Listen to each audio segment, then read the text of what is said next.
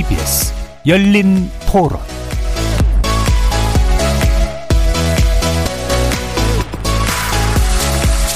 안녕하십니까. KBS 열린 토론 정준희입니다.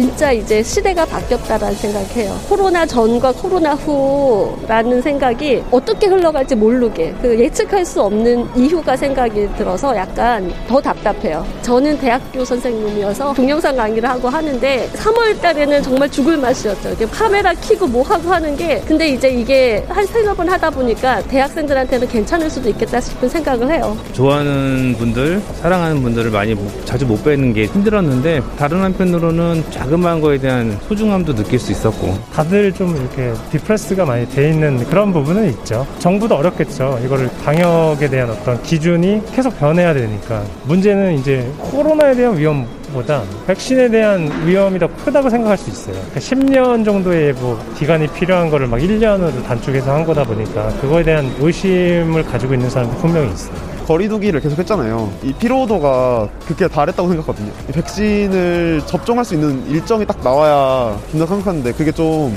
늦잖아요. 다른 나라는 접종하고 있는 나라도 있는데 우리는 뭐 2분기부터 접종한다. 근데 2분기에도 전체 접종이 아니라 들어오는 물량에 따라서 시작하는 건데 사실 시작하는 거에 의의가 있지 면역으로 이어질 만한 양은 아니잖아요.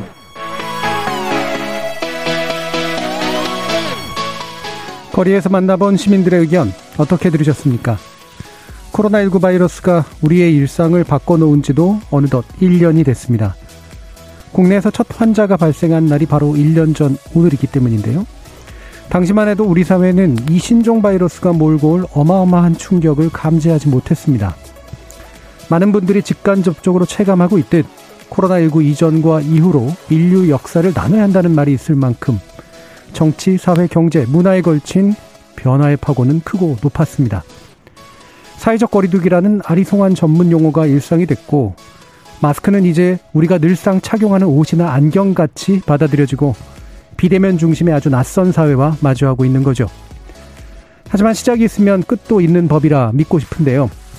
현재 일부 국가에서 백신 접종이 진행되고 있고 다음 달이면 우리나라에서도 백신 접종이 시작될 예정입니다. 오늘 KBS 열린 토론에서는 코로나19 바이러스가 몰고 온 지난 1년의 변화 되돌아보고요. 또 다른 1년, 아니 코로나19 이후의 사회를 준비하기 위해 우리에게 필요한 것은 무엇인지 폭넓고 심도 깊은 논의 시간 마련했습니다. KBS 열린 토론은 여러분이 주인공입니다. 문자로 참여하실 분은 9730 누르시고 의견 남겨주십시오. 단문은 50원, 장문은 100원의 정보 이용료가 붙습니다. KBS 모바일 콩, 트위터 계정 KBS 오픈, 그리고 유튜브를 통해서도 무료로 참여하실 수 있습니다. 날카로운 의견과 뜨거운 참여 기다리겠습니다. KBS 열린 토론 지금부터 출발합니다. 살아 있습니다. 토론이 살아 있습니다. 살아있는 토론, KBS 열린 토론. 토론은 라디오가 진짜입니다. 진짜 토론, KBS 열린 토론.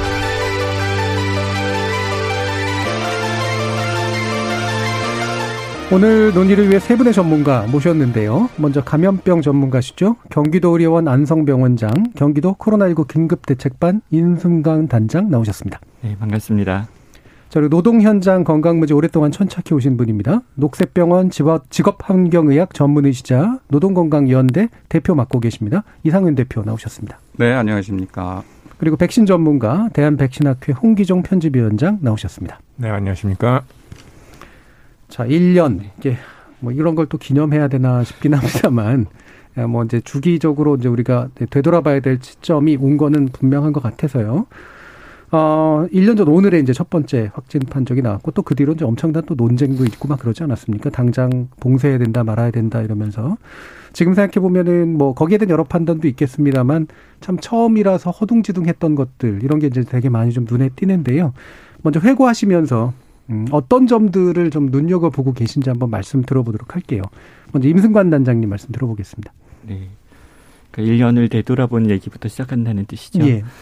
그러니까 사실 뭐이 중국 그 허베이성 우한시에서 시작된 것으로 알려진 어, 이 바이러스 감염병이 정말로 세계에 어떤 영향을 미칠지 지난 1월 어, 사람들이 잘 감각하지 못했죠. 그리고 이제 어, 그 다음에, 어, 2월에 들어서 일본이나 한국 같은 동아시아에 먼저 좀 파급되고, 어, 개인적으로 변화를 어, 정말 이것이 팬데믹이겠구나. 그리고 앞으로, 어, 우리 삶들이 많이 달라지겠구나로 감각하게 된 거는 어, 이걸 마지막 주였던 것 같아요. 예. 그러니까 이탈리아 롬바르디아 지방의 예. 유행이 즉 대륙을 넘어서서 유행이 파급되니까 그야말로 뭐 팬데믹이라는 어, 대륙간 유행이라는 정의에 맞기 시작할 때였고 어, 그렇게 선진 국가라고 불리는 유럽의 국가들이 뭐 이탈리아, 스페인, 프랑스 하나하나 하나 이렇게 어 공격을 당하는 것을 보면서 정말로 좀어 새로운 세계가 펼쳐지겠구나라는 좀 그런 감각들을 했던 것 같아요. 네. 그러니까 쭉 한번 펼쳐 주셨는데 사실 제가 이제 지금 1년 전 기억 되돌아 보면 어 지금 시점부터 해서 한 두세 달간 팬데믹이 될, 선언될 거라 보십니까? 아닙니까? 뭐 이런 것부터 해가지고 온갖 이제 막 거의 한 주 단위로 예상 전망 내고 막 그랬던 것 같은데 지금 생각하면 참 너무나 당연히 그냥 팬데믹이 돼버린 그런 일들이었잖아요. 어, 우리 이상임 대표님은 어떤 점에 또 해고, 해고의 주요 포인트들이 좀 있으신가요? 임승관 선생님께서 말씀하신 그 2월 말에 저는 롬바르디아 바로 밑에 베니스에 있었거든요. 예. 여행차 가셨나요? 예, 안식 휴가를 한 달 동안 예. 가는 바람에 프랑스, 이탈리아를 1월 31일 날 출국해서 2월 1일 날 한국에 왔으니까 한달 예. 동안 그 프랑스, 유럽과 이탈리아에 체류했었는데 1월 21일 날 환자가 발생하는 걸 제가 뉴스를 보고도 음. 1월 31일 날 출국했다는 것은 예, 예, 그렇죠. 제가 개인적으로는 음. 아 물론 이게 신종 바이러스니까 굉장히 위험하긴 하겠지만 어느 정도 잡히겠지 사실 네. 이런 생각을 가지고 사실 출국을 했죠. 그리고 가서도 잘 놀았습니다. 음. 그런데 거기서 뉴스를 보니까 막 심상치 않더라고요. 프랑스랑 이탈 특히 이탈리아는 갑자기 저희가 있는데 봉쇄령을 내린다고 막 뉴스에 나오고 그래가지고 굉장히 걱정을 하고 또 한국에 돌아갈 수 있을지 그런 것도 예. 우려했던 음. 기억이 납니다. 음. 그런데 뭐 결정적으로 저는 뭐 전문가는 아니고 이 임승관 선생님이나 이런 감염병 전문가들한테 여쭤봤더니 한 2월 말 3월 초쯤 되니까 그분들이 말씀이 어 이건 무증상 감염이 있어요. 네. 그리고 재감염 지수가 너무 높아요. 이 두 가지 얘기를 듣는 순간 아 이건 1년이 아니라 사실 저는 한 3년 가겠구나. 저는 그때는 그렇게 생각했었습니다. 예. 어, 어떻게 보면은 요즘 그 많은 분들이 가장 부러워하시는 승리자이시기도 하네요. 그때쯤에 여행 가셨다가 여행 가셨다가 그렇게 말이에요. 네. 의도하진 않았습니다. 예. 자, 홍기종 위원장님 어떠실까요? 네, 저는 원래 이제 질병관리본부에서 이런 일을 했었습니다. 네. 그래서 사스 2003년 사스는 제가 어, 일하기 전에 일이라서 듣기만 한 건데 2003년 사스부터 시작해서 뭐 2009년 신종플루, 2014년 에볼라, 2015년 메르스 쭉 오면서 어 여러 가지 것들이 반복이 됐었는데요. 예. 이번에 제 어, 저의 경우는 사실은 오 이렇게 되는 거구나라는 걸 많이 배웠고요. 그리고 또 한쪽으로는 우리가 꿈꾸던 것들 중에 되는 것들은 어떤 것이고 안 되는 것들은 어떤 것이고 네. 그리고 우리가 좀 할 줄 안다고 생각했던 것들 중에 어 꽤나 생각만큼 됐던 것들도 있지만 너무너무 잘 어, 헷갈리고 특히 뭐 저희끼리는 그냥 연구하는 사람들끼리 의견으로만 나왔던 언론은 도대체 어떤 역할이 될까? 예. 그다음에 정부라는 것, 어, 인포데믹이라는 거 어떤 문제를 일으킬 예. 수 있나 이런 것들은 처음으로 현장에서 확인한 예. 것 같아서 좋다는 말씀드리긴 좀 그렇지만 감염병을 하는 사람 입장에서는 굉장히 큰 경험을 한 것 같고요. 예. 그리고 향후 대한민국이나 국제사회가 어떻게 이걸 이제 준비해 나가고 또 받아들여 나가고 어, 극복해 나갈지에 대해서 또 다른 어, 세상이 열렸다는 생각이 좀 듭니다. 예. 그러면 이제 뭐 아주 좋은 말은 아니겠지만 이제 과학적 용어로 표현하면 일종의 사회적 실험 같은 네. 그런 측면도 좀 있었던 것 같고 또 전쟁용으로 표현하면 이제 도상훈련 하셨던 걸 네. 실전을 실제로 이제 겪으시게 된 그래서 뭔가 이렇게 아까 옥석도 가려지고 이런 측면도 굉장히 좀 있었던 것 같습니다. 자 그런 면에서 이제 우리 방역에 관련된 어, 어떤 평가 같은 것을 또 한번 해봐야 될 텐데요. 아, 우리 이제 방역 조치의 이제 특징이라고 하는 것이 이제 신속히 추적해서 그러니까 검사하고 추적하고 치료하고 이런 방식으로 이제 어, 상당히 많은 양들을 이제 버텨내는 어, 그런 형태의 특징을 가지고 있는데 이게 이제 분명히 성공적이었지만 어느 시점부터는 한계에 도달했다. 뭐 또 이런 평가도 좀 있잖아요. 전반적으로 임 단장님께서 좀 이 부분 말씀 주시죠. 네. 뭐 일단은 뭐 제가 경기도에서 네. 방역을 조력하고 있어서 좀 조심스럽긴 한데 네. 어좀 개인 자격이라는 관점에서 좀 말씀을 드리겠습니다. 어, 유행 억제를 우리가 갖고 있는 검사, 추적, 그다음에 격리라는 이 testing, tracing, isolation이라는 전략을 가지고 네. 어, 정말로 잘 막아냈죠. 뭐 확진자의 숫자, 인구 대비 확진자의 숫자 그것을 증명하고요. 다만 어 하지만 어떤 본질적인 모순은 좀 숨어 있었던 겁니다. 네. 그 모순이 드러난 게 이제 12월 어, 중순부터 뭐 이제 12월 예. 말까지 한 20여일 동안에 그런 모순들이 실제로 수면 위로 드러났고 어, 그런 부분에서 뭐 이제 실질적으로 어, 건강에 대한 피해를 뭐 초과 사망 같은 피해를 입는 일들이 어, 밝혀진 것이죠. 예. 따라서 어, 우리가 갖고 있는 방법론이 어, 어떤 의료 자원을 필요로 하는 수요가 그 공급을 초과하지 않을 때에는 매우 성공적이고 예. 어, 매우 칭찬할 만하다는 것을 어, 계속 확인하고 있지만 어, 과연 그 다음 단계에서도 그럴 것인가라는 질문을 남긴 것이고요. 예.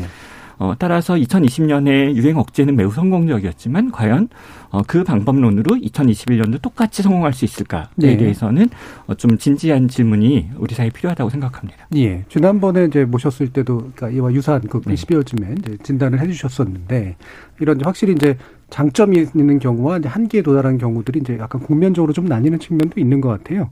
홍 위원장님도 비슷하게 바라보시나요? 네. 뭐 저는 음.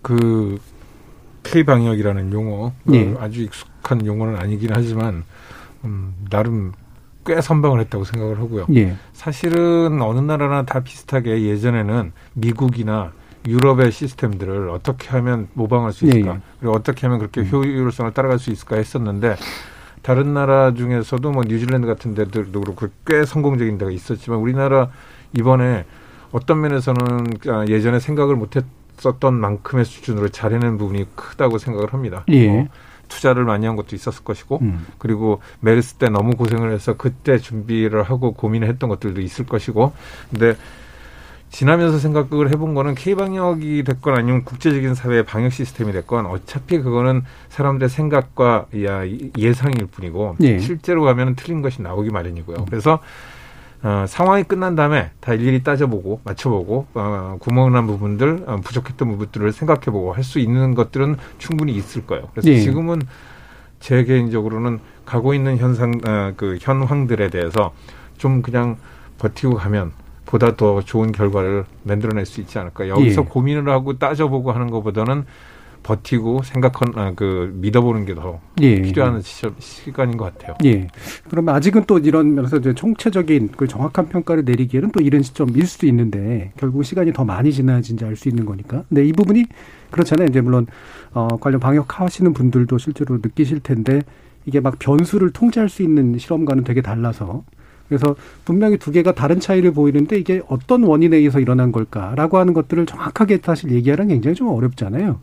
네, 그럼에도 불구하고 예를 들면 해외의 경우가 이제 우리가 선진국으로 얘기했던 나라들에서 이제 실패 일부 실패 사례들이 분명히 보였던 건 한국이 적어도 초기 국면에 있어서는 거기서 좀 나았던 것 이렇게 약간 비교하는 과정에서 좀 들여다 볼 수 있는 어떤 차이점이랄까 이런 게 어떤 게 좀 있을지 좀 궁금해요. 먼저 홍 위원장님은 어떤 부분 지적해 주고 싶으세요? 네, 그 미국은 상대적으로 과학기술이 됐건 자원이 됐건 시스템이 됐건 현재 저런 상황을 맞이하기에는 너무 잘 발달된 나라였었어요. 네네. 어느 나라 다그 미국의 CDC나 NIH나 또는 그 FEMA 같은 그게 이제 한국말로 하면은 재난방재청 같은 데 시스템을 참 부러워했었는데 어, 보면은 요번에 왜 그런 일이 일어났는지에 대해서는 좀 분석이 가능해 보이고요. 예. 그리고 그럼 우리는 정말 보다 정말 좋아서 예. 잘 만들어서 이렇게 음. 됐는지에 대해서 또 생각할 만한 포인트들이 나오는 것 같고요. 예. 대표적으로 저희가 생각하는 면에서는 어 기술이나 자원이나 등등이 잘 확보된 것과 시스템이 돌아가는 건 좀 다른 것 같아요. 네, 네. 그래서 미국이 가장 힘들었던 거는 음. 기, 아, 술이 없었어도 아니고 자원이 부족했어도 아니고 그리고 생산력이나 의료 기술이 의료인이 아, 솜씨가 딸려서도 아니고 어떻게 하다 보니까 그 큰 나라의 시스템을 돌리는 것들에 대한 연습이 부족했었던 게 현실적으로 확 드러난 게 아닌가. 예. 유럽도 마찬가지였던 것 같고요. 예. 예, 이, 그 EU 안에 있는 여러 나라의 시스템의 차이들이 예. 많은 갈등을 보였던 것 같은데 그럼 우리나라는 모르죠. 이게 계속 갈지 이번에 음. 한 판으로 끝날지는. 근데 하지만 어찌 됐건 나름 메르스 앞뒤로 해가지고 많이 고생했던 것들에 대한 훈련, 예. 반복 그리고 그 개념 등등이 이번에는 잘 먹힌 것 같다는 음, 생각. 그러니까 지난번 어떤 전투에서의 네. 상당하게 아팠던 경험이라고 네. 하는 것이 이제 비교적 이번에는 잘 네. 먹혔는데 미국은 이게 음. 2회일지 그렇죠. 반복될지 모르는 이게 이제 딱잘 네. 굳어진 어떤 시스템으로 가게 될지 이 네. 부분은 또 어, 지켜봐야 된다. 이상윤 대표님은 어떤 점이 좀 주목되세요? 네, 뭐 말씀해 주신 대로 지금 굉장히 빠르게 움직이는 열차 안에서 지금 어, 변화하고 시시각각 변화하고 있는 상황이라 평가한다는 게 좀 이르긴 한데요. 그럼에도 네. 불구하고 지금 저는 이제 한 네 가지 지표를 보고 싶은데 하나는 음. 얼마나 확산을 방지시켰느냐. 두 번째는 초과 사망을 얼마나 줄였느냐. 네. 세 번째는 경제 그럼에도 불구하고 경제를 잘 순환시켰느냐. 왜냐 감염병이 놓으면 이제 경제가 나빠지니까요. 어느 나라든. 네 번째가 더 중요하다고 보는데 감염병이 돌면 역사적으로 어느 나라나 불평등이 굉장히 심화됩니다. 네 근데 그 불평등 심화되는 걸 얼마나 정부가 잘 제어했느냐. 음. 저는 이 네 가지를 총체적으로 봐야 한다고 생각하거든요. 예, 예, 예. 음. 근데 뭐 여러 가지 지표로 보면 일단은 뭐 방역, 그러니까 확산을 막은 거는 지금까지는 뭐 여러 나라 비교해서 확실히 우월하게 했다는 거는 누구도 아마 부인할 수 없을 것 같습니다. 근데 의료 부분에 있어서 과연 초과 사망을 획기적으로 줄였느냐 예. 이런 부분 아마 대부분 물음표를 가지고 있는 것 같고요. 음. 세 번째 경제 지표와 관련돼서는 그래도 이 GDP 성장률이나 이런 걸로 봤을 때는 나쁘지 않은 네, 이런저런 IMF가 냈던 이런 지표들을 보면 나쁘지 않은 걸로 나와서 그게 이제 방역 성과와 연동되지 않았나 이런 생각을 네. 하게 되는데 이제 저는 이제 불평등 음. 이거는 지수화해서 국가 간 비교하기가 굉장히 힘들고 지금 현재 나오고 없, 있는 게 없, 없어서 조금 어 뭐라고 어 얘기하기는 힘들지만 저의 주관적인 선험적인 판단으로는 이 부분에 있어서 과연 한국이 성공적으로 지금 하고 있는가라는 게 상당히 의문이 있습니다. 예. 그러니까 방역하고 경제까지는 어느 정도 연동이 됐지만 네네. 사회적 불평등의 문제에 대해서는 좀 비교하기가 좀 어렵고 네네. 의문점이 좀 많이 든다는 말씀이시잖아요. 네. 임 담장님은 네. 어떤 점을 또 보시나요? 네, 홍 교수님 말씀에 예. 조금 다른 각도에서 좀 얘기를 좀 나누고 네. 싶은데, 어, 저희가 어쨌든 어떤 이걸 경기에 비유하다면 경기를 저희 우리가 원하는 우리 팀이 원하는 방식으로 끌어가는 것은 성공을 했습니다. 네. 즉 어, 확진자 수를 제일 많았던 때가 1,200명대였지 않습니까? 예. 그래서 OECD 국가 중에서 뭐 두 번째로 적고 뭐 사망도 역시 그러하고 하는 것들이 오늘 보도에도 여러 여러 방식으로 나왔는데 어, 그래 우리가 더 성공적이라고 얘기하는데 약간 다르게 생각한다면 어, 우리가 풀었던 어떤 과목은 예를 들어서 어, 사칭 연산 같은 것이고 어, 예를 들어서 미국이나 어, 프랑스나 어, 영국이 풀었던 어떤 문제집은 뭐 2차 방정식 같은 거였을 수 있죠. 네네. 그러니까 우리가 원하는 방식으로 게임을 유도하긴 했는데 음. 이 팬데믹 대응의 본질이라는 것이 언제나 우리가 주체적일 수 없다는 것이고 네. 팬데믹이라는 용어 자체가 그런 것이고 따라서 이 게임의 성격이 변했을 때 그랬을 때도 과연 동일한 성적을 낼 수 있을 것이냐 네. 그걸 그렇게 음. 비교할 수 있는 것이냐라는 질문이 좀 필요하다고 생각해요.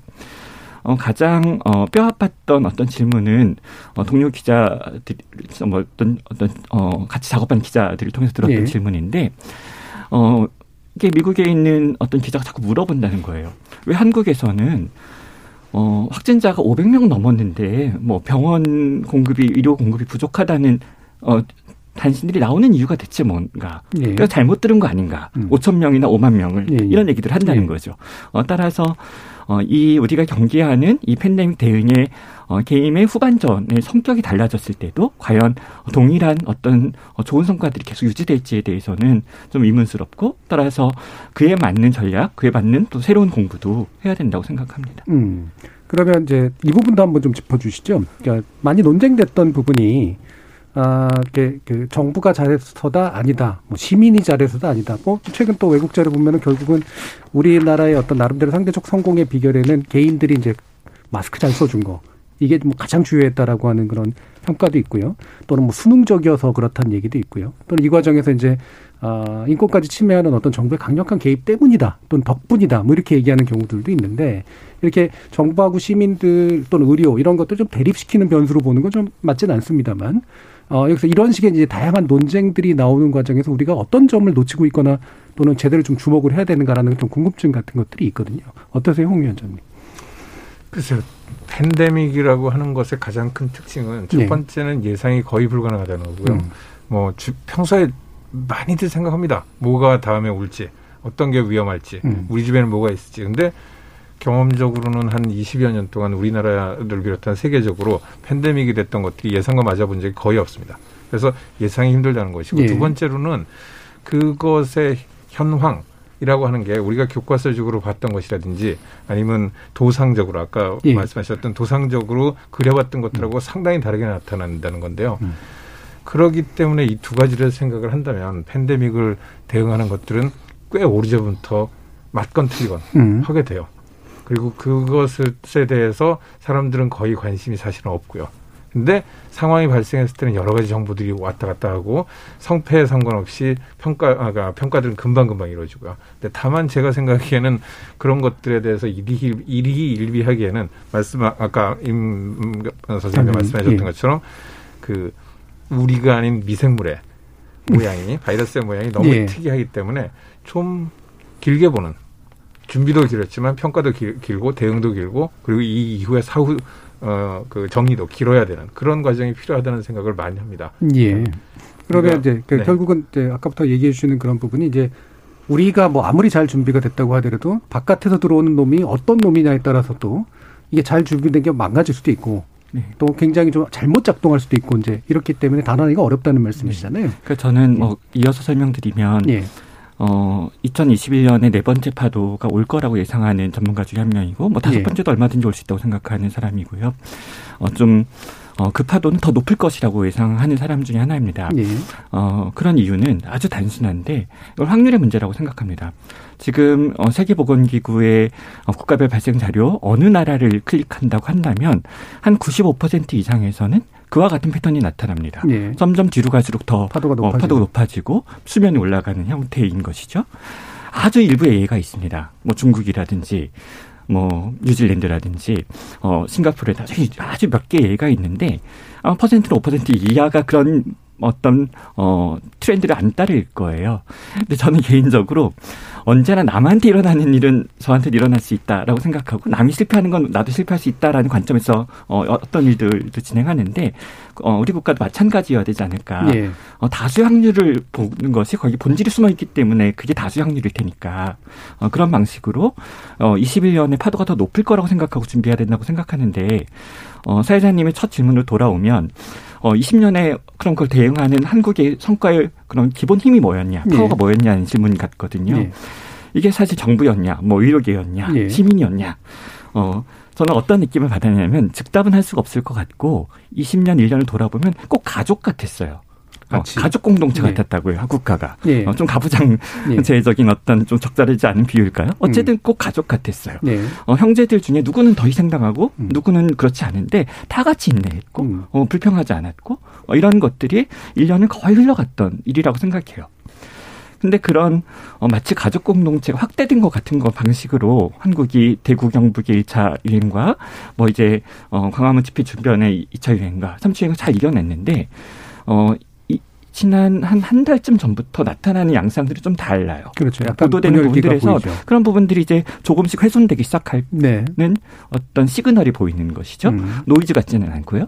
어, 그렇다면 어, 사회가 점점 좀 다른 방식으로 어, 이제, 어, 사회 운영 원리가, 팬데믹을 대응한 한국 사회 운영 원리가 뭔가 공동체성 같은 부분들이 점점 약해질 네. 확률이 높고, 어, 각자의 입장과 각자의, 어, 어떤 주장들이 더 많아질 것을 생각한다면, 훨씬 더 이 거버넌스 조직을 과는 훨씬 더 세련돼야 되고, 훨씬 더 정밀해야만 하는 것이죠. 예. 숙제가 많다고 생각해요. 예. 그러니까 이게 일종의 가족 공동체처럼 굳이 뭐 주체를 나눠가지고 누가 더 잘했네, 못했네 할 필요가 없이, 사실 상당히 좀 인내한 셈이겠죠. 이제 잘, 그러니까 좀 있으면 끝날 거야라고 하면서 그리고 비교적 또 괜찮았기 때문에 불만이 덜 나왔다가 이게 이제 불평등도 보이고 안 되는 부분도 보이고 하다 보니까 이제 공동체 균열들이 생기는 건데 이게 4차, 5차 파고가 오면 이제 더 심해질 가능성들이 굉장히 있을 수 있잖아요.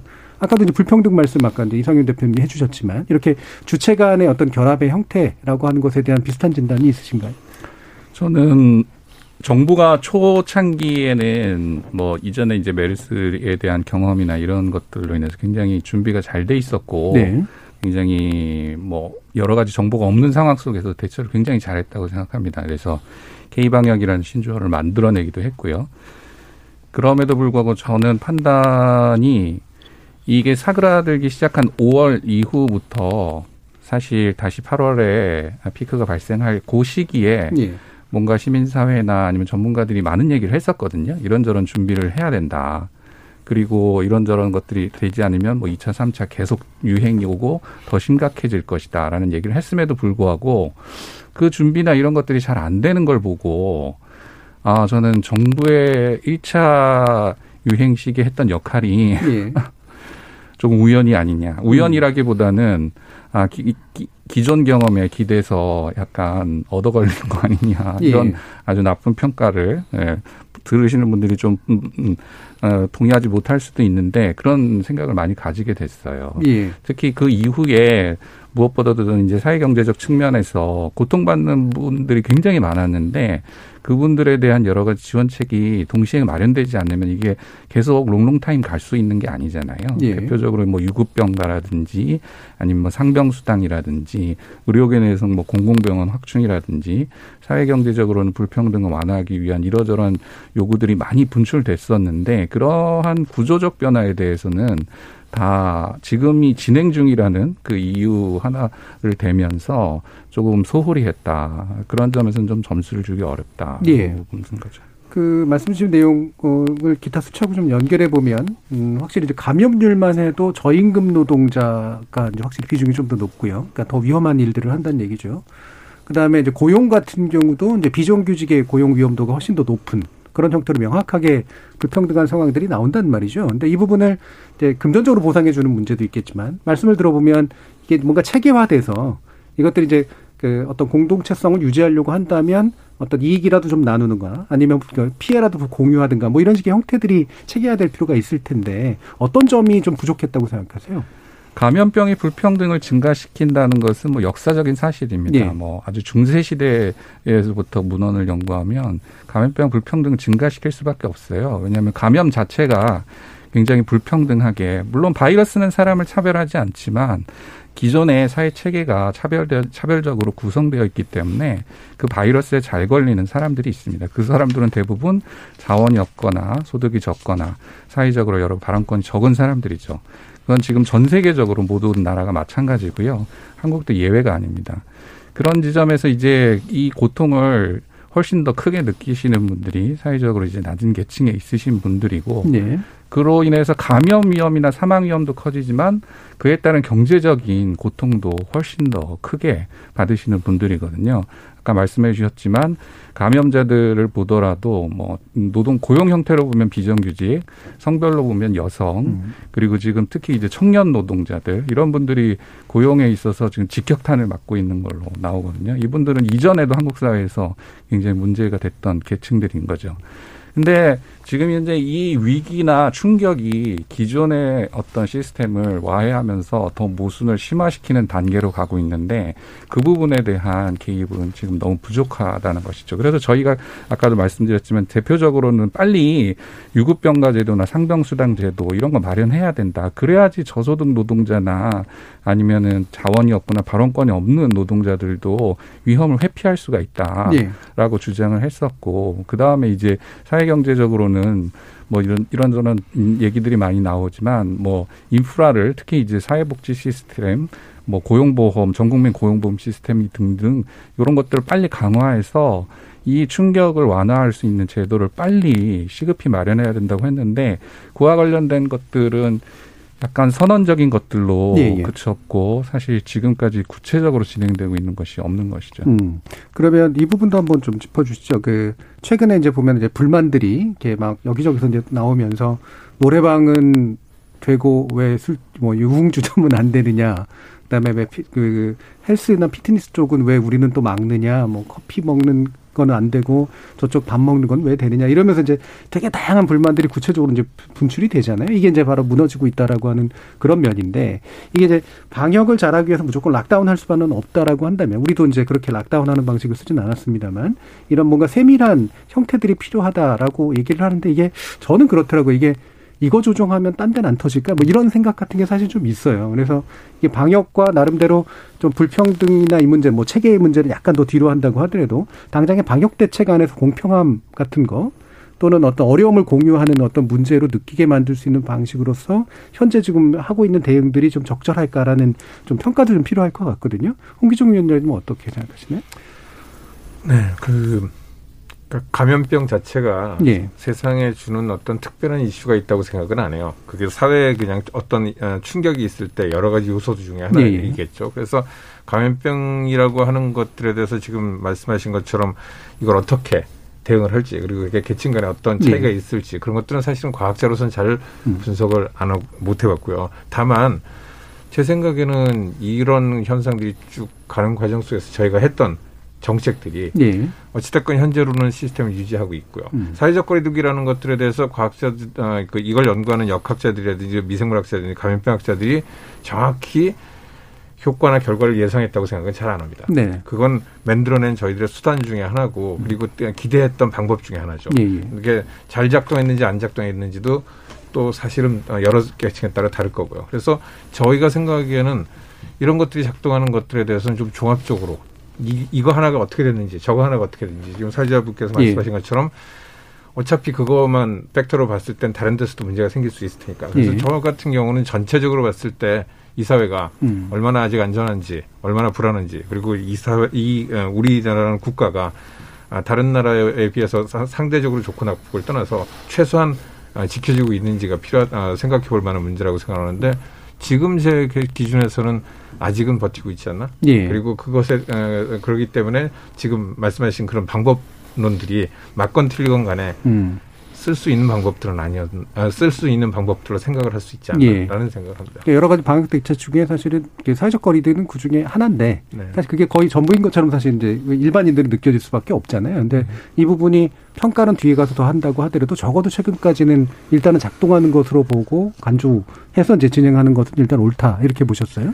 임상관님은 지금, 지금 이제 주로 나오고 있는 어떤 뭐 주장들은 주로 업종별로의 예. 어떤 불평등, 뭐 그렇죠. 불공평성에 대한 얘기들이 아닙니까? 근데 주로 이런 질문들을 하죠. 어, 어느 업종은 되는데 왜 어느 업종 네. 비슷한 네. 것인데 안 되는가? 혹은 어, 우리 업종에 대해서 이런 어, 거리두기 정책을 정부가 강하게 어, 규제한다면 어, 그에 대한 정확한 의학적 근거가 무엇인가를 증명하라는 이런 식의 어, 주장들이 있습니다. 근데 이 부분들에 대해서 저는 어, 정부나 오늘 학자들이 그것들을 하나하나 설명해내고 하나하나 공평히 맞춰가는 과정으로 답할 수 없다고 네, 생각해요. 네. 어, 저희가 저희 개인적인 비유를 들면 저희 집에 자녀가 세 아이들이 셋인데 아이가 셋인데 이 아이 셋을 어, 각각 공평하게 대해주는 것으로 어, 어떤 불만들 아이들의 어, 불평들을 어, 잠재울 수 없더라고요. 예. 그냥 부모가 사랑하는 것으로 예. 어, 정말 한 명 한 명을 소중하게 생각하고 사랑하는 것으로 대할 때만 어, 아이들을 어, 이렇게 좀 잘 키울 수 있었다고 생각하는데 어, 비슷하게 정부가 해야 되는 일은 하나하나의 공평성을 다 계산해서 맞춰주는 게 아니라고 생각합니다. 음. 어, 이 기조를 설명하고, 어, 그리고, 어, 2020년, 21년, 22년에 있을 일들이 예상해주고, 그랬을 때 정부가, 어, 취약한 어떤 계층, 뭐 혹은 업종 혹은 어떤 어, 사람들에 대해서 어떻게 보호할 것인지에 대한 어, 의지를 보여주고 어, 그것들을 미리 예상하고 있다는 것들을 알려주고 하는 것 같아요. 어, 그런 관점에서 작년에 있었던 일을 하나 되돌아보면 어, 우리 정부가 이 경제와 관련해서 분배 관련해서 어떤 일들을 했었냐 하면 한국형 뉴딜 같은 얘기들을 했습니다. 네. 굉장히 강조했죠. 네. 뭐 어, 세레머니 같은 것들도 많이 음. 하고요. 어 근데 과연 되돌아보면 그게 전체 기조를 우리가 제대로 이해했던 그렇게 할 수 있었던 일일까? 어, 오히려 어, 어떤 분배 정의 같은데 더 집중했어야 되고, 예. 어, 그리고 더 많은 어, 재정들을 통해서 시민들의 생명 삶을 지키는데 어, 투자하겠다고 어, 말했어야 되는 것 아닌가? 어, 생산성 저하의 터널이 어쩔 수 없이 1, 2년 길 텐데 그때 어, 과감한 산업 투자를 한다고 말해야 할 것인가? 이런 부분들이 이제 어, 비판적으로 얘기될 수 있는 거죠. 따라서 하나하나의 어떤 상황들을 다 조정해 내는 것에 요구를 하기보다는 저는 어 20, 21년 그리고 22년 앞으로 어떤 일들이 벌어질 것인가 한국 경제에 있어서 한국 노동에 있어서 어, 이런 부분들에 대해서 정부가 어, 지자체가 책임 있는 자세들을 어, 좀 보여주고 그 큰 중심 기조를 잘 잡아내는 것으로 국민들을 설득해야 된다고 생각합니다. 예. 이 업종별 차이를 이제 과학적으로 입증해서 바로 이게 이렇게 모여 있으니까 확실히 더 재감염에 감염에 영향을 미쳐. 그러니까 너희는 하지 마. 라든가 이 방식으로는 안 된다는 네. 말씀이시잖아요. 좀 더 거시적인 네. 어떤 대응이 필요하다라는 것인데 이상현 대표님의 이런 업종식의 업종별 불만들이 나오고 있는 거 어, 이거 뭐 충분히 이해가 갑니다만 초기에는 사실 이렇지 않았다가 이제 지금 네, 나오고 네. 있잖아요. 근데 이게 제가 보기에는 사실은 코로나 19 자체에 의해서 타격을 받기도 했지만 이전부터 이제 산업 구조의 변화라든가 이런 거에서 맞습니다. 타격을 받은 네네. 요소들이 겹쳐서 나타나고 있어서 맞습니다. 그걸 갈라보는 것도 참 어려운 것 같아요. 네네네. 음. 뭐 임승관 선생님 가족 얘기를 드셨는데 전 진료실에서 상황 얘기를 하면 환자분이 예. 의사한테 불만을 많이 표출하시는데요. 예.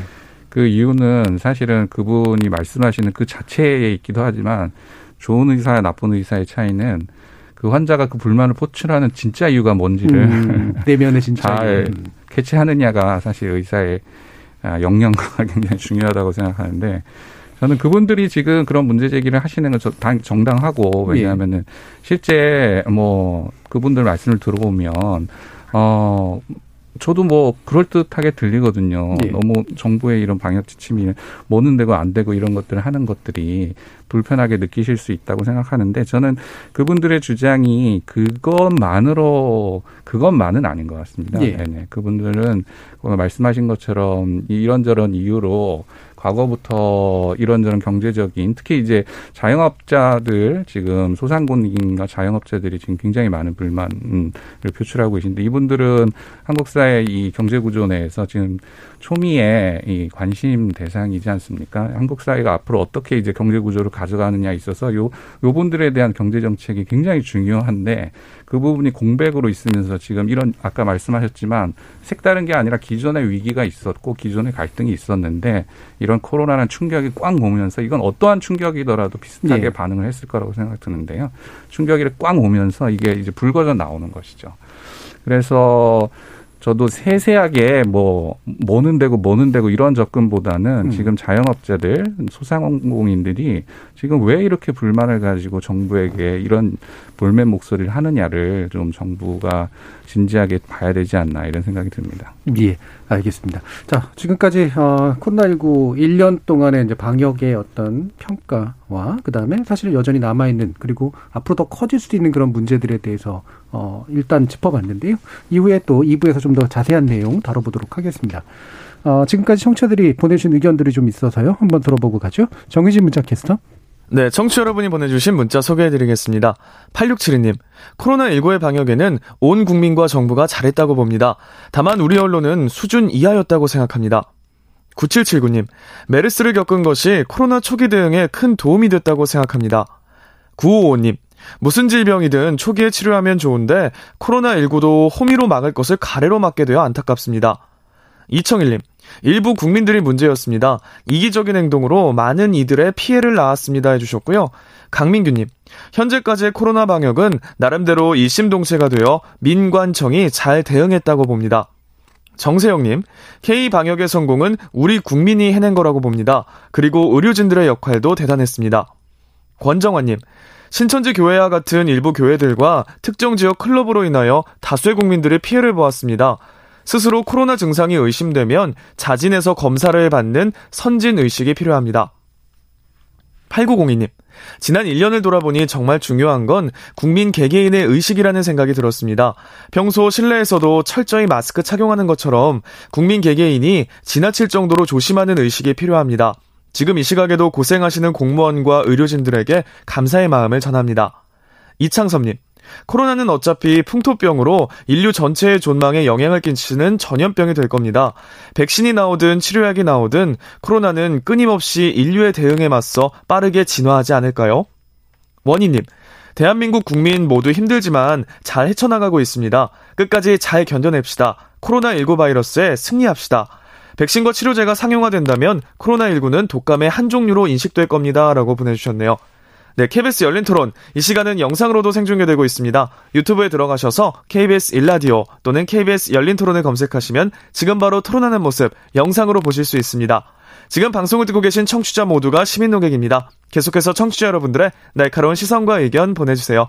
지금까지 문자캐스터 정희진이었습니다. 토론이 세상을 바꿀 수는 없습니다. 하지만 토론 없이 바꿀 수 있는 세상은 어디에도 없습니다.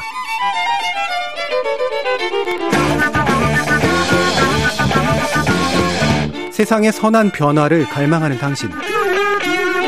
정답이 아니라 질문의 힘을 믿는 당신. 우리 KBS 열린 토론에서 만납시다.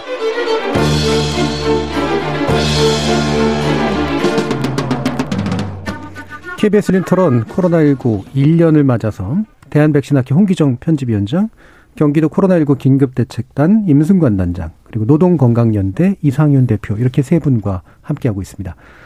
자, 많은 분들이 이제 백신이 나왔기 때문에 여러 가지 태도들을 이제 보이고 있긴 합니다만, 아, 코로나19 이제 없어지고 우리 이제 막 비행기 타고 가는 거야? 뭐 이제 이런 생각을 적어도 뭐 올해 아니면 내년에라도 이런 식의 이제 생각들 하게 되잖아요. 근데, 어, 그게 아니라, 아, 영원히 같이 살게 될 거야 라고 얘기하시는 분들도 있고, 이 양상들은 또 되게 또 예측의 영역이긴 합니다만 되게 다를 것 같습니다. 이 부분에 대해서 어떻게 전망하세요? 홍, 홍 위원장님. 네, 백신이라고 하는 게 일단 어, 그 감염병에서 예. 특히 팬데믹 같은 상황에서는 가장 좋은 방어 수단인 건 틀림이 없고요. 음. 하지만 이제 그게 전부 다는 아니고요. 백신을 어찌됐건 감염이 되기 전에 사람들에 해당하는 것이 감염된 다음 사람들은 또 다른 이야기가 되니까요. 예. 그래서 어, 여러 가지 것들을 생각을 해봐야 될- 되는 건데 일단 백신은 굉장히 도움이 되겠죠. 그리고 어, 현재 이 코로나 아, 19에 있어서 백신은 놀라울 정도로 빨리 개발이 됐고요. 그렇죠. 리고 게다가 저희들한테 시- 어, 그 피부에 닿, 닿을 정도로 가까이 온 것도 아주 순식간에 다가고 그래서 매우 그 놀랍고 어, 좋은 현상인 것 같긴 한데 음. 그것의 결과가 어떻게 될지는 아까 앞에 부분에서도 죄송하게도 제가 계속 어, 예. 애매모호한 말씀만 드렸던 것처럼 예. 어떻게 될지는 가봐야지 알 것 같습니다. 다양한 이제 변수들이 또 나오니까 네. 뭐 이렇게 변이도 나올 수 있고 변이가 심해져서 변종 이상의 것들도 나올 수도 있는 거고 네.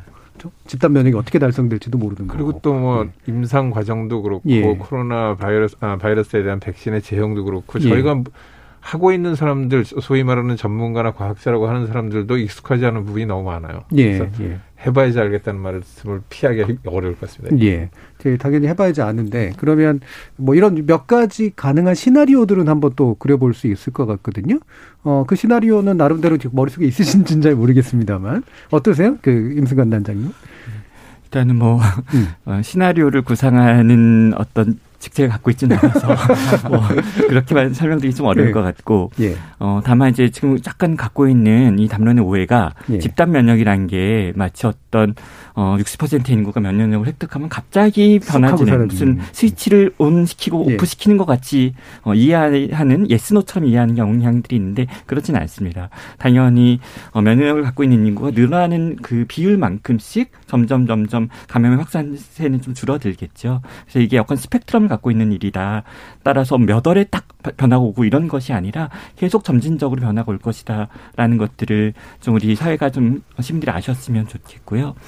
그리고 너무 어 많은 변수들이 있는데 그 중에 이 백신이 중요한 게 아니라 우리가 자꾸 뭐 예를 들어서 뭐 어느 나 어느 회사 어느 나라 어느 회사 백신이 뭐 유리하냐 좋으냐 이런 예. 담론으로 지난 한두 달을 한참 보도를 했는데 저는 그런 부분들은 어, 과학의 영역에 맡겨도 된다고 생각하고 정부 안에서도 어, 질병관리청과 식품의약안전처에 맡기면 된다고 생각합니다. 네. 어, 그 부분들이 제일 잘하시는 분들일 텐데 위원회도 어, 갖고 있고 어, 따라 한국 사회가 집중해야 되는 부분들은 백신이 아니라 vaccination 그 백신을 잘 접종할 수 있는 어떤 어, 그런 어, 능력입니다. 즉 백신이란 이 과학적 머테리얼이 어, 무슨 무기 칼 같은 거라면 진짜 중요한 건 그 칼을 잘 쓰는 우리의 어, 능- 신체 능력인 거죠. 예. 따라서 뭐 우선순위 문제가 불거질 수도 있고 어, 거부현, 뭐, 백신 거부의 어떤 있고. 문화가 네. 어, 조장될 수도 있고, 이상 반응으로 인한 여러 가지 담론들이 형성될 수 있을 텐데, 그런 부분들을 어떻게 잘, 어, 우리가 조절해 나갈 것이고, 우리가 원하는 방향대로,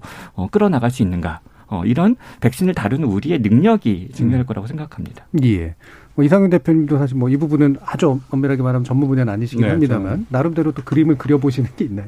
일단은 뭐 많은 전문가들한테 저는 예. 주변에 전문가들이 많으니까 막 물어보면 최고로 잘 되는 시나리오는 하여튼 아, 백신 접종이 예상대로 되면 그리고 순차적으로 빠른 시일 내에 되면 어뭐 종식은 아니고 음. 이게 백신이라는 게 완전히 바이러스를 없애는 건 아니고 바이러스는 존재하는 건데 그걸로 인해서 이제 치명률을 줄이거나 아니면 중증 환자들을 줄이는 역할 정도를 하는 거기 때문에 아까 성 시청자께서 말씀하셨지만 독감 같이 네. 우리가 아 굉장히 위험하긴 한데 많이 걱정하지는 않는 많이 걱정 우리 사실 의료진은 겨울 되면 상당히 걱정하게 합니다. 독감에 실제로, 대해서 네. 상당히 걱정하는데 음. 그런 정도가 되지 않을까가 가장 이, 이 좋은 시나리오로 많은 분들이 예상하는 네. 것 같고요. 근데 사실은 거기까지 가기에는 넘어야 될 산들이 너무 많은 거죠. 네. 지금 미국만 하더라도 지금 제일 첫 번째 얘기되는 게 백신 이만큼이 있는데 그걸 맞출 사람이 없어서 맞추는 시스템이 없어서 지금 엄청 막 delay 되면서 숫자가 어, 늘어나지 않고 있고 근데 이, 이 백신은 또 특수한 백신이어서 엄청 낮은 온도에서 어 보관해 여러 가지 이 제한 조건을 가지면서 보관을 해야 되는데 그걸 못 맞춰서 이 비싼 백신을 그냥 폐기하는 비율도 엄청나다고 지금 남규세 나오더라고요. 네. 그리고 한국은 뭐 그러지 않을 거라고 저는 믿고 싶지만 백신에 대한 거부감도 상당히 아, 나타나고 있어서 백신을 막 폐기하는 의료인도 있고 자기 환자한테 백신을 맞지 말라 이렇게 그 광고하는 의료인이 됐다는 얘기도 나오고 있는데 이러저러한 것들을 사실 잘 컨트롤하면서 특히 이제 그런 부분에서 이제 언론의 역할이 굉장히 중요하고 네. 뭐 우리가 백신 이 감염병 과정에서 겪었던 여러 가지 인포데믹 문제를 얼마나 되게 잘 통제하느냐 이런 부분은 이제 달려 있을 것 같은데 아 그런 부분들에 대해서 통제하지 못할 요소들 그리고 예측 가능한 요소들은 최대한 음, 가면서 가야 되지 않나 이런 생각이 듭니다. 음, 예. 그럼 관련해서 또 이제 그 홍기종 의원님도 말씀 주시면 좋을 것 같은데 이게 뭐 무리한 예상이긴 합니다만 뭔가 이렇게 어쨌든 잘 됐다라고 하는 걸 전제로 해서 사람들이 흔히 상상하는 바는 그럼 이제는 마스크 안 써도 되고 해외여행도 가도 되고 뭐 옛날 생각으로 돌아갈 수 있어. 그다음에 아마 이제 뭐 의료진들은 굉장히 지금도 고민하는 부분이지만 겨울 되면 아픈 사람 좀 아픈 정도일 거야. 라는 정도까지로 갈 것이냐. 만약에 최상으로 간다고 하더라도 이 부분에 대한 우리 좀 생각이 좀 필요할 것 같긴 하거든요. 어떠세요? 네. 조금 전에 말씀드렸던 네. 것처럼 이런 것들은 다 닥쳐봐야지 알지 네. 예상은 다 헛것이긴 한데요. 예. 예. 그럼에도 불구하고 예상을 해본다고 치면은 음. 아마도 지금 그 우리나라가 정말 잘했건 아니면 잘한 것처럼 보이건 간에 예. 아, 상대적으로 좋아 보이는 것의 가장 큰 조, 아, 장점은 시스템일 거예요. 네. 어찌됐건 갖췄던 시스템. 그래서 백신이 지금부터 아마 2월부터 접종을 한다 그러는데 1월부터 접종을 시작해가지고 갔을 때 외국에서 보였던 문제점들이 상대적으로 요번에 또 다시 방역을 처음에 했을 때 좀 좋았던 것처럼 예. 백신을 접종하는 과정에서 또 다시 한번 좀 좋은 결과를 보일 수도 있지 않을까. 예. 일단 신속하고 예. 예. 아마도 미국이 갖고 있었던 예. 생산이라든지 보급이라든지 접종이라든지 등등의 문제들. 처음에 백신하는 사람들이 다 그런 이야기 했었어요. 개발을 그렇게 경쟁적으로 해서 뭘 할 건데 음. 실제로 생산은 어떻게 할 건데 생산이 음. 되면 어떻게 할 건데 어떻게 보급할 건데 보급하면 현장에서는 누가 어떤 식으로 맞출 건데 이거 하나도 해결이 안 돼 있는 것 같은데 한국은 그러면 상대적으로 어떨 것 같냐면 아주 우월하지는 않지만 여러 가지 장점 때문에요. 시스템이 꽤 갖춰진 편이라고 보이고 국토도 좁은 편이고요. 예. 그리고 의료 시스템도 아, 체계적으로 잘 짜진 편이고 그래서 효과를 보이지 않을까라는 생각을 하고요. 그리고 뭐 틀리면 별 수 없는 게 이상이니까요. 예. 그래서 뭐 가급적이면 올 가을 정도까지 하겠다는 질병청의 어, 목표 가 맞을 수 있기를 그리고 음. 아마도 맞출 수 있기 있을 거라는 생각도 합니다. 예. 네. 그 우리나라가 이제 백신 접종의 뭐 속도랄까 그다음에 그거를 이제 보장해내는 어떤 시스템 그다음에 국민들의 인식 수준 뭐 이런 것들에서 상당히 좀 우호한 조건에 있는 거는 맞는 것 같은데 지금 보면은 질병청이 이제 그 대응 전략을 전반적으로 짜고 식약처가 이제 어, 백신의 실사를 담당하고 국토부가 수입하고 이제 국방부가 보관 유통하는 국방부까지 들어온 시스템들이 만들어져 있잖아요. 요게 이제 기존의 의료 체계와 결합하는 그런 방식에서 충분히 좀 어, 잘 이렇게 돌아가면 괜찮게 돌아갈 거라고 판단을 하시나요? 음, 저는 그렇게 생각을 합니다. 물론 네. 생소하지 않은 부분이 하나도 없는 건 아닙니다. 예. 를 들어서 뭐 어느 부처에서 수입을 하는 과정이 그렇게 되는 건가라는 생각을 하는데 왜냐하면 음. 2009년 그 신종 플루 때 GSK의 아, 백신 같은 경우는 아, 질병관리본부가 독자적으로 수입하고 그랬었으니까요. 네. 근데 하지만 이번 같은 경우는 워낙 규모도 크고요. 그리고 전 세계적으로 얽혀 있는 문제도 많고 그렇다고 치면 이런 정도의 어, 구조면은 그리고 음. 어, 네트워크면은 상당히 효율적일 수 있지 않을까. 다만 네. 이제 전제는 안 해본 시스템이죠. 네. 해봐야 지 알겠죠. 네. 네. 음, 어떠세요, 임단장님? 결국 이 vaccination 음. 과정에서의 어, 어려움들은 크게 세 부류일 것 같아요. 어, 한 가지는 이제 리스크 커뮤니케이션, 위기 소통의 문제이죠. 네. 뭐 아까도 좀 미리 미리 얘기했으니까 이 부분 그 정도로 이름만 얘기하고 정리하고 어, 두 번째로는 어, 이 백신을 실행하는 것에 대한 어, 실행 과정의 난이도입니다. 그것이 평상시 갖고 있었던 국가 접종 프로그램하고 다른 부분이 있다면 크게 두 가지인데 뭐 다수의 환자를 뭐 다수의 접종자를 놓는 것을 제외하고 얘기한다면 하나는 어 콜드 체인이 유지돼야 된다는 어 새로운 뭐 도전이 하나 있고 예. 어 그리고 두 번째로 어, 뭐 사주 간격 이런 방식으로 이회 접종을 해야 된다는 동일한 사람, 동일한 군에게 어, 이 부분이 지금까지 국가 예방 접종의 어떤 어, 방식에서 조금 예외적인 일들입니다. 예. 어, 이 부분들이 사실은 어, 아주 쉽지는 않을 수 있습니다. 어, 그리고 그 마지막으로 어, 우리가 예를 들어서 뭐 접종센터를 어떻게 하고 위탁 의료기관 얼마를 설정하고 시군 단위에서 어, 그리고 어, 의사 간호사 행정 인력을 어떻게 배치해서 하루에 어, 몇백 개, 몇천 개를 어떤 센터에 처리한다 이런 어, 어 계획을 세울 수 있잖아요.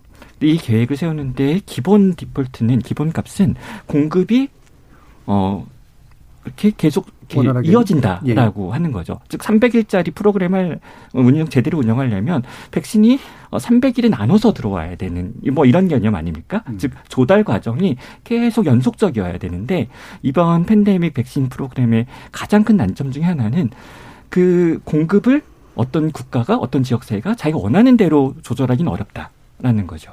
예. 어, 때로는 제품마저도. 음. 어, 그래서 어떤 공급량 어느 공급되는 어떤 제품, 제품마다 활용하는 방식이 좀 다르다고 지금 다 알고 있지 않습니까? 그런 부분들을 어, 이 접종 프로그램을 실행하는 어, 어떤 국가나 지역 사회에서 어, 그 스스로 다 결정할 수 없다는 부분들. 예. 어, 이런 부분들이 굉장히 좀 어, 또 당혹스러운 일들이 자꾸 생길 겁니다. 예. 따라서 그런 당혹스러운 일이 생길 때 바로 제일 중요한 게 위기소통인 것이죠. 음. 어, 이런 이런 한계가 있어서 지금 어, 이 정도의 어떤 한, 뭐 문제들이 발생했고 이것들은 곧 이런 이런 방식으로 해결해 낼 거고 우리는 그런 거버넌스를 갖고 있고 이런 부분들이 더 중요하다는 예. 거죠. 그러니까 그게 그 아까 언론 얘기도 하셨습니다만 그 지난번에 이제 이번 겨울철 독감 관련해서 얘기할 때도 이제 뭐 수송 과정에서 이제 노출된 그러니까 상원에 노출된 백신이 생겼다라든가 뭐 실제로 이제 그 문제는 분명히 이제 개선돼야 될 문제이긴 합니다만 그다음에 뭐 많은 분들이 맞고 나자마자 죽었다라든가 이런 식의 얘기들이 나오면 확실히 우리나라가 겨울 독감 그 접종률이 굉장히 높은 편인데 이게 떨어졌다라는 그런 통계치도 좀 나오고 그러잖아요. 그리고 최근에 이제 이런 부분들을 보니까 이 여전히 그래도 백신은 그래도 어쨌든 나중에는 맞겠다라고 하는 그런 식의 태도를 가지고 계신 부분들이 많습니다만 정부에 대한 신뢰라든가 의료기관에 대한 신뢰라든가 백신 자체에 대한 신뢰 이 부분은 또 상당히 낮게 나오는 그런 상태더라고요. 이런 조건 어떻게 보세요, 이상균 대표님? 저는 다른 측면에서 세 가지가 예. 중요하다고 생각하는데 첫 번째는 거버넌스고 두 번째는 리더십이고 세 번째는 이제 시민 협력, 시민 참여를 어떻게 예. 이끌어내느냐 이 가지인데 전 그런 점에서 이 백신과 관련해서 약간 우려가 되는 것은 이 백신 중후반기 이후부터 방역 정책을 비롯해서 이런 것들이 너무 지금 정치화되는 경향이 예. 있는 것에 예. 대해서 상당히 좀 우려가 됩니다. 왜냐하면은 사실은 이 과정에서 말씀하신 대로 가장 중요한 건 국민들의 신뢰를 리더십과 이 거버넌스 체계가 가지고 가느냐가 관건이거든요. 네. 근데 이, 이 과도하게 근데 과학적 사실이나 이런 것과 다른 방식으로 싸움이 붙어버리면 아, 정치적 입장에 따라서 이것에 대한 어, 호불호가 갈리고 또 신뢰와 불신이 갈려지는 이런 형태가 상당히 저는 개인적으로 우려스럽습니다. 그래서 네. 그런 점을 우리가 좀 경계하고 잘 막아낸다면 거버넌스 체계 관련해서는 조금 우려가 되는 게 여러 가지 부처가 이렇게 협력하면 물론 요번에는 이게 잘 된 경험도 있지만 한국의 특성이 이제 이 공공기관 칸막이 예, 예. 칸막이가 의사소통이 잘 안 돼가지고 음. 어느 부서는 어느 부서대로 이렇게 해서 그게 잘 안 되는 게 조금 우려가 있긴 하지만 이번에는 국가적 위기 사태이니만큼 그러지는 않을 거라고 생각이 되고 두 번째는 이제 리더십 관련해서는 그간 이제 청장님이 굉장히 리더십을 잘 발휘하셨는데 예. 저는 뭐 청장님은 굉장히 훌륭하다고 생각하는데 이 방역 대책과 백신과 관련된 정치화되면서 지금 정치인들이 예. 사실 음. 굉장히 전면에 나서는 형태로 음. 되고 있어서 이 리더십이 유지될 수 있을까라는 우려가 사실 좀 있고요. 시민 협력이나 참여나 이런 부분에 있어서 언론의 역할이 중요한데 네. 언론도 지금 뭐 정치 싸움을 부추기는 역할을 하는 언론들이 상당히 있어서 예. 그런 부분이 사실 우려스럽습니다. 예. 그 홍기정 위원장님도 사실 뭐 이 부분에서 지속적으로 해오셔도 그 우려하시는 부분들도 충분히 좀 있으실 텐데, 어, 이게 이제 커뮤니케이션, 아까 리스크 커뮤니케이션 얘기를 해주셨잖아요. 뭐 예를 들면 얼마 전에도 나왔던 것처럼 어, 나는 아스트, 아스트라제네카 맞을래. 너는 화이자 맞으라. 뭐 어떤 지역 가면 뭐 준다더라. 뭐 무료로 맞으면 이거 나 준다더라. 이런 식의 이제 담론들이 나온 게 전 굉장히 좀 불쾌했거든요. 이게 이거를 어떻게 이렇게 묻히게만 이런 얘기를 시작할까. 이런 부분들이 참 대표적인 예지 않습니까? 네. 예. 그런 부분들에 대해서 이제 한 이슈가 되기 시작한 건 한 1월 네. 앞뒤였던 것 같고요. 작년 네. 12월 말부터 이제 이런 것들이 생산되고 알려지기 시작했으니까요. 그럴 때 참 재밌는 거는 또 똑같은 얘기를 하는데 저희들도 잘 몰라요. 저희들도 잘 모르는 이야기를 그렇죠. 왜그 네. 그 실제로 내용을 모르는 네. 분들이 싸우는지에 대해서 참 힘들어요. 근데 예. 뭐 그건 현상이고요. 음. 잘 보면은 감염병의 팬데믹을 그 미리 사전에 시나리오 이야기하셨는데 시나리오를 네. 짜보고 대응책을 만들어보고 하면서 제일 어, 어려운 부분들이 바로 그 언론 네. 소통에 관련된 네. 겁니다. 음. 진단이나 백신이나 치료제 해본 적이 오래됐고요. 그리고 답이 됐건 안 됐건 할 수 있는 기술이나 방식을 가지고 있어요. 근데 여론에 대한 반응이라든지 소통하는 방식에 대해서는 솔직히 말씀드리면 상, 어, 어떤 상황이 될지 어떻게 갈 수 있는지 방법도 여의치 않고 네. 그리고 그것에 대한 결과도 생각보다 저희가 알고 있는 아, 데이터가 없고요. 그래서 음.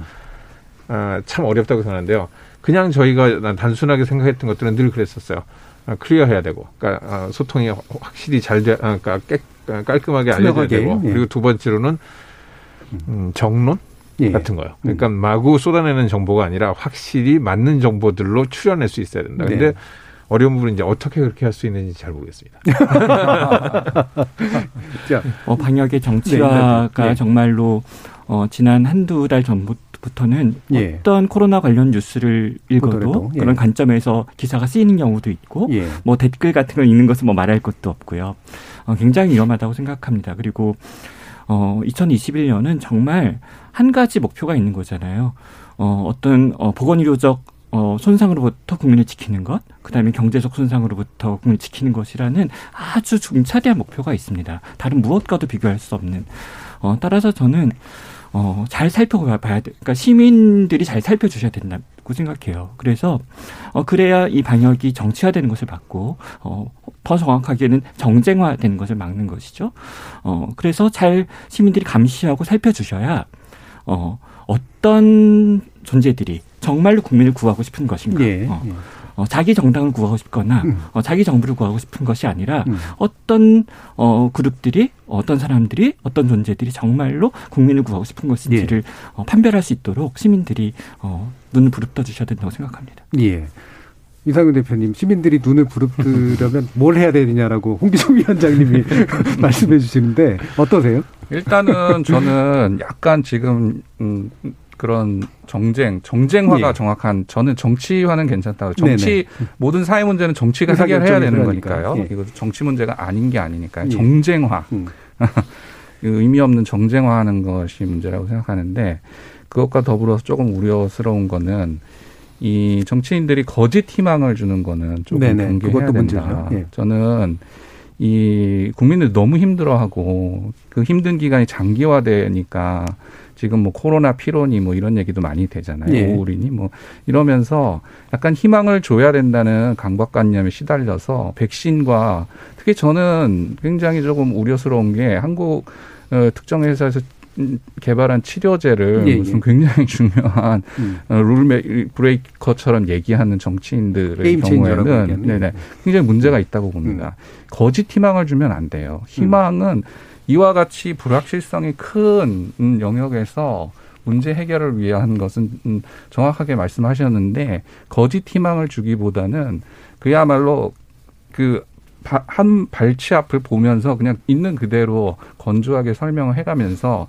어 가는 것이라고 생각하고 그 과정을 사실 초 초기에 우리 청장님이 잘 하셨다고 생각합니다. 예. 근데 아 그런 부분들을 과거에 이제 의사소통 경험에 어, 긍정적인 부분들을 잘 평가해서 그런 부분들을 다시 좀 회복시켜야 되지 않을까 예. 이런 생각이 좀 듭니다. 이게 뭐 언제든지 정치일정이라는 게 있어서 늘 문제인데 재보궐 선거 있고 네. 또 대선 연결되고 가뜩이나 또 이제 이런 확진자 수 추이가 대통령 지지율하고도 또 사실 상당히 연동되는 걸로 나타나니까 이 정쟁화의 유혹에 사실은 빠질 수밖에 없는 측면들이 분명히 좀 있는 것 같아요. 이 부분을 어떻게 이제 그 특히나 언론이라고 하는 또 다른 잘 특히 전문가들이 잘 모르시는 이 변수를 어떻게 또 다뤄야 되는가라는 문제와도 좀 같이 연결이 돼 있어서 좀 어렵지 않은가 싶은데 자 이것도 한번 또 그러면 이제 어 지금 끝날 때가 돼가고 있으니까 좀 짚어주시죠. 아까 이제 그 이상현 대표님께서 여러 가지 그러니까 차원들을 얘기해 주셨잖아요. 이제 방역 문제부터 해서 경제, 사회, 그다음에 여러 가지 불평등 뭐 이런 것들. 그 중에 좀 의료 문제로 보면 계속해서 이제 지난 1년간 저희가 많이 얘기했던 게 공공의료인데, 어, 상당히 좀 이렇게 지금 한 1년 지나면서 생각해 보니까 되게 중요한 것 같긴 한데, 아직도 굉장히 먼 것 같다라는 그런 느낌을 주거든요. 국가가 바라보는 태도도 그런 것 같고 담론은 굉장히 커졌으나 실질적으로 가까이 가고 있나 이런 생각이 좀 든단 말이에요. 이 부분 어떻게 생각하세요, 이상 대표님? 그러니까 지금 굉장히 많은 공공의료에 대한 지지가 한국 사회에서 이렇게까지 높았던 적이 예. 없었던 그렇죠. 걸로 기억을 하는데요. 음. 굉장히 많은 국민적 지지와 또 전문가 사회의 합의와 이런 것에 비하면 아 지금 이 행정기관이나 입법기관에서 나오는 얘기들은 아, 립 서비스 정도만 네. 뭐 몇 년까지 몇 개 짓겠다. 예. 어, 노력하겠다. 근데 예산은 없어요. 그렇죠. 누가 보더라도 이거는 진정성이 결여됐다고 볼 수밖에 없는 어, 왜 이런 식이 되는 것인지 정말 그것이 굉장히 궁금합니다. 음. 예. 임 단장님은 또 실제로. 예. 제가 이제 워낙에는 뭐 사립대학에서 교원을 뭐 예. 실현을 하다가 약 2년 남짓 전에 이제 공공병원 병원장을 네. 맡게 돼서 네. 어, 민간의료에 오래 있었고 또 예. 이제 공공의료를 한 2년 좀 이상 경험을 했습니다. 그래서 어떤 느낌으로 드냐면 어, 한국의 공공의료는 좀 가족 같고 예. 어, 한국의 민간 의료는 친구 같아요. 어. 어. 네. 근데 가족은 어, 좀 죄송한 얘기지만 어, 이렇게 경제적으로 능력 없는 뭐 뭐 가족 같은 존재일지도 모르겠어요. 그렇죠. 뭐 예. 진료적인 예. 규모나 수준으로 예. 봤을 때 예. 의료 서비스에 챙겨는 주는데 막 라면만 네. 주고 이래. 뭐 이런. 근데 어 그럼 뭐 예. 우리가 인생을 살 때 그럼 언제나 가족이 최고로 소중하냐? 예. 뭐 가족보다 나은 친구가 있을 때도 그렇죠. 있고 갈비 사주는 친구 있고 네, 정말 위기가 있을 때 정말 진정한 우정이 드러나고 그그 그 존재들을 인해서 우리가 살아가는 힘을 얻는 때도 있는 거여서 뭐 공공이 옳다 민간이 옳다 이런 부분은 아닌 것 같아요. 음. 근데 분명한 점은 어 지금 공공의료의 담론이 되게 힘을 얻고 여러 가지 사업들이 나오기 시작하잖아요. 예, 예. 이게 과연 주장해서 된 건가? 음. 어, 누가 뭐 심포지엄 열고 뭐 성명서 내고 주장해서 된 건가? 그렇지 않은 것 같거든요. 현장에서 자기 할 몫을 다 하고 있으면 어, 시민들이 알아본다는 거죠. 어, 네. 그것이 옳고 그름이 아니라 아 균형이 이쪽으로 좀 쏠려 있구나. 그렇다면 균형을 좀 정상적으로 맞춰야 되겠구나. 이런 것들이 드러나는 기회라고 봐요.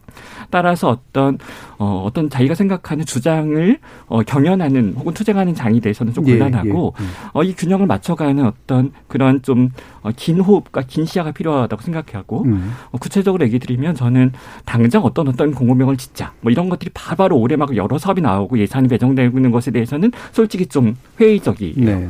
긴 호흡이 필요하고 어, 생태계를 복원하는 것 같은 일일 거예요. 그러니까 아파트 재건축하는 게 아니라 재개발하는 게 아니라 도시 재생하는 일 같은 걸 겁니다. 음. 따라서 조금 더 장기적인 안목을 가지고 어, 사회적인 합의들을 이뤄가면서 차근차근 재설계해서 우리 세대에는 당장 좋은 건 공공의료 없다고 할지라도 음. 저희 자녀 세대 때는 정말 좋은 거 누릴 예, 수 예. 있도록 음. 그렇게 했으면 좋겠습니다. 실질적으로 가능한 거를 차근차근 만들어가는 게더긴 호흡으로 말이죠. 20년, 30년에.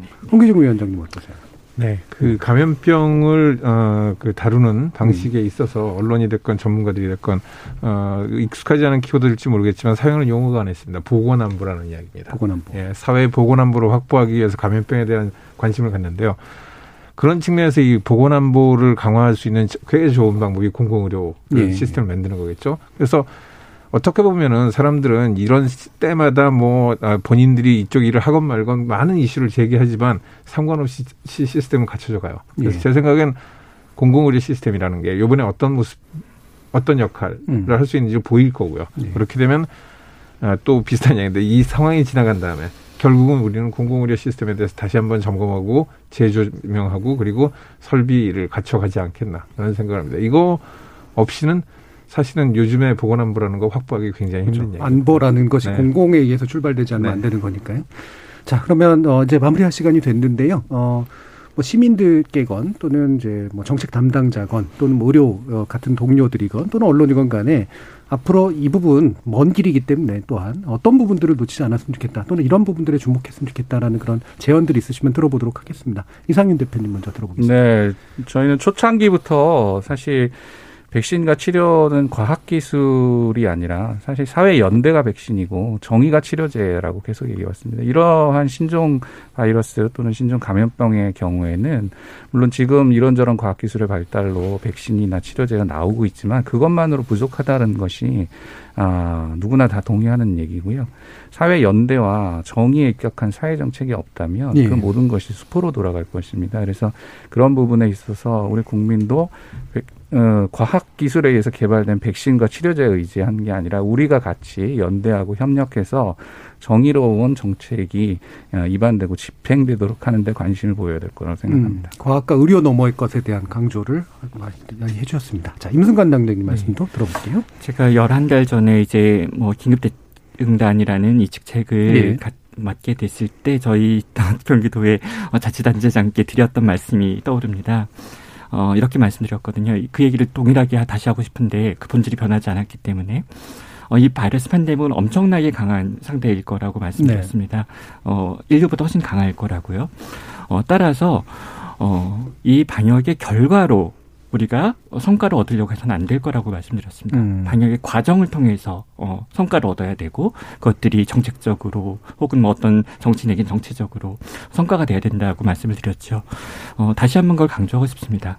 어, 이 팬데믹 대응이 뭐 이제 마무리되어는 뭐 내년 내후년 과연 뭐가 남을 것 같은지 어, 치명률 몇 퍼센트 이런 것들이 남을 것 같은지 네. 그렇지 않을 겁니다. 우리가 이 1년 2년을 어떻게 어, 우애의 정신으로 연대 정신으로 이겨냈는가 이런 것들이 남을 거고 그 음. 그 사회에 그런 것들을 잘 어, 어, 이끌어내는 거버넌스, 리더십, 리스크 커뮤니케이션 이런 것들이 진짜 주인공일 거라고 생각합니다. 음, 과정과 공통 경험 그리고 공통의 기억 이런 부분들에 대한 강조시네요.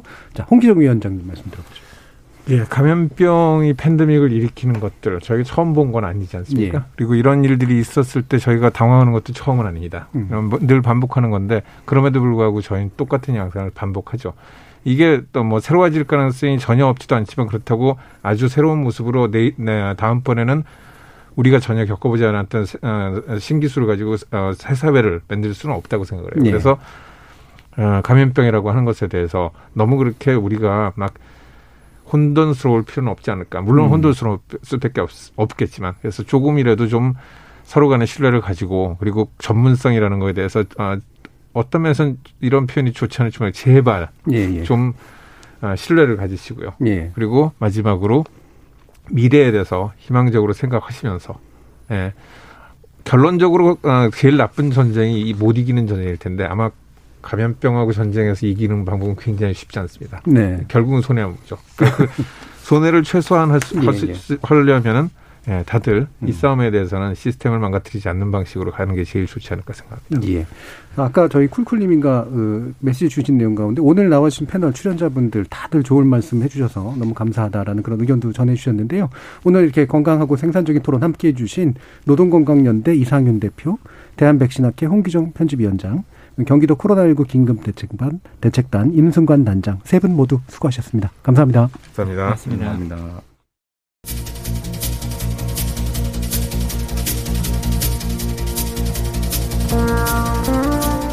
작년 12월 말에 유력 의료인 단체가 기자회견을 했는데요.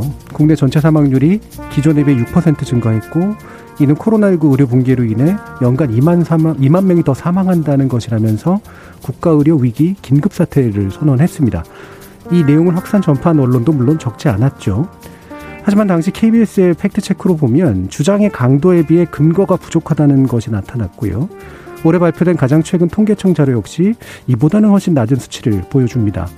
게다가 이 수치는 주요국 가운데 최저 수준의 추가 사망률에 해당하기도 하죠. 위험을 경고하지 말란 이야기는 아닙니다. 그리고 실제로 이 3차 파도가 의료 붕괴를 야기할 수 있었던 것도 사실입니다.